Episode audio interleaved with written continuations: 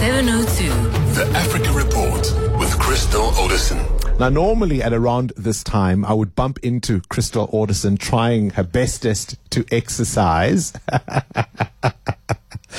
I have spotted you at around this time where body tech. You're a body tech girl. That's not why you are here. Firstly, it's nice to see you in the flesh. It is a Wednesday, and that means, of course, we are focusing on our Africa report. Good morning. Good morning, Bongles. It like I just want to like hug you, like you know, just it's so wonderful to be next to you and like you know feel studio. feel your great energy, Bongles. Oh, all right. Before you flatter me too much, let's go straight into it. Kenya. I suppose uh, the real question is who is going to be the next Kenyan president? Raila Odinga. You called him what the other day? You said the candidate, the presidential candidate for life.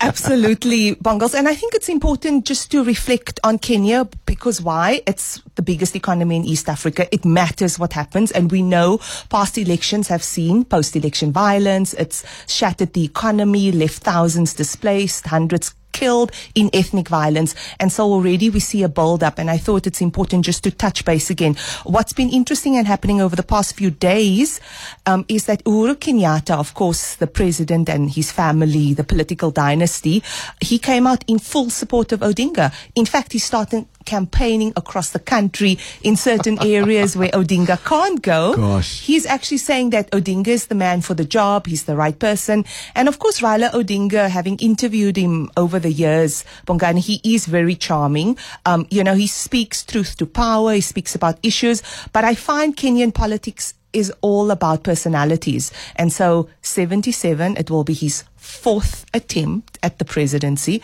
Really a country of old men, eh? I mean, weren't they not just at loggerheads? Remember, of course, violence breaking out when Kenyatta beat Odinga that first time, and Kenya uh, was really in some trouble for quite some time before uh, an uncomfortable truce was found.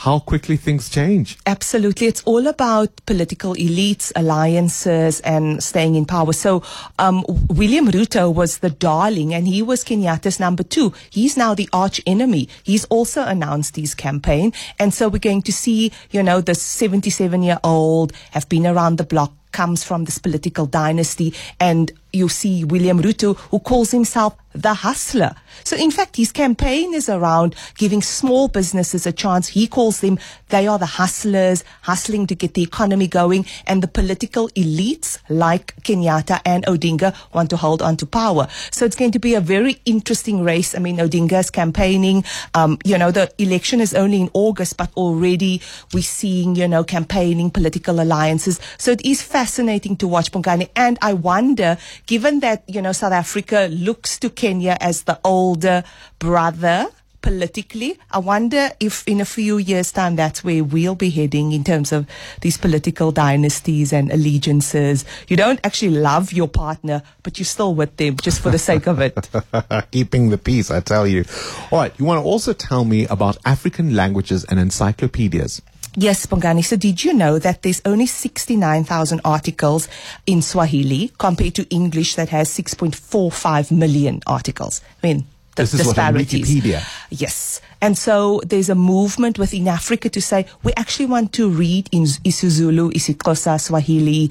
You know, we want to see our own articles. So Wikipedia is now having these workshops across the continent to allow people from Mozambique, South Africa, Kenya write these articles in local languages and upload it because unless it's going to come from Africans to write our own stories, right. we're never going to see it on Wikipedia. So I think it's an interesting initiative. And of course, the whole idea behind Wikipedia, anyway, is that it's this free library contributed, uh, but you know, where ordinary folks are the contributors. Absolutely.